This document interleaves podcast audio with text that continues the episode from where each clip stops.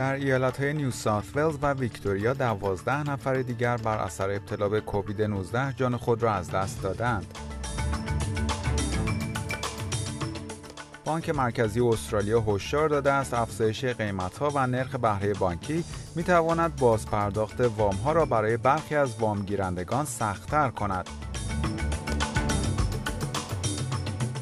در پی استعفای پیتر گاتوین نخست وزیر ایالت تاسمانیا جرمی راکلیف از حزب لیبرال به عنوان نخست وزیر جدید این ایالت انتخاب شده است.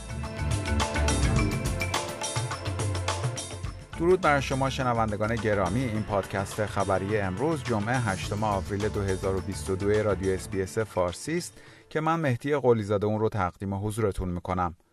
در ایالت های نیو ساوت ولز و ویکتوریا دوازده نفر دیگر بر اثر ابتلا به کووید 19 جان خود را از دست دادند. در نیو ساوت ولز 8 مورد مرگ و 20396 مورد جدید ابتلا به این بیماری گزارش شده است.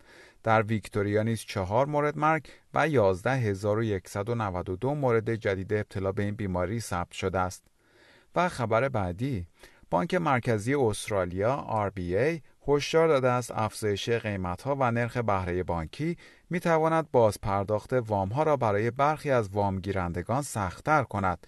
این بانک در گزارش سه ماهانه بررسی ثبات اقتصادی که روز جمعه منتشر شد اعلام کرد که نرخ تورم بیشتر و پایدارتر از حد انتظار بوده است و این خطر را ایجاد کرده که نرخ بهره بانکی بیش از چیزی که بازارهای مالی انتظارش را دارند افزایش پیدا کند.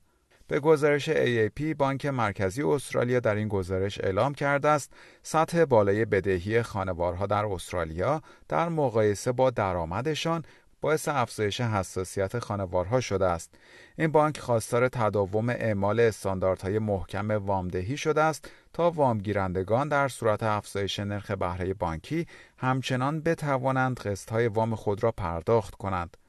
و خبر پایانی پادکست خبری امروز در پی استعفای پیتر گاتوین نخست وزیر ایالت تاسمانیا جرمی راکلیف از حزب لیبرال به عنوان نخست وزیر این ایالت انتخاب شده است. آقای راکلیف چهل و هفتمین نخست وزیر این ایالت جزیره استرالیا است. آقای گاتوین روز دوشنبه پس از 20 سال فعالیت در عرصه سیاست و دو سال نخست وزیری ایالت تاسمانیا استعفای خود را اعلام کرد. آقای راکلیف روز جمعه در اتاق حزب لیبرال به عنوان نخست وزیر جدید این ایالت انتخاب شد بدون اینکه رقیبی داشته باشد.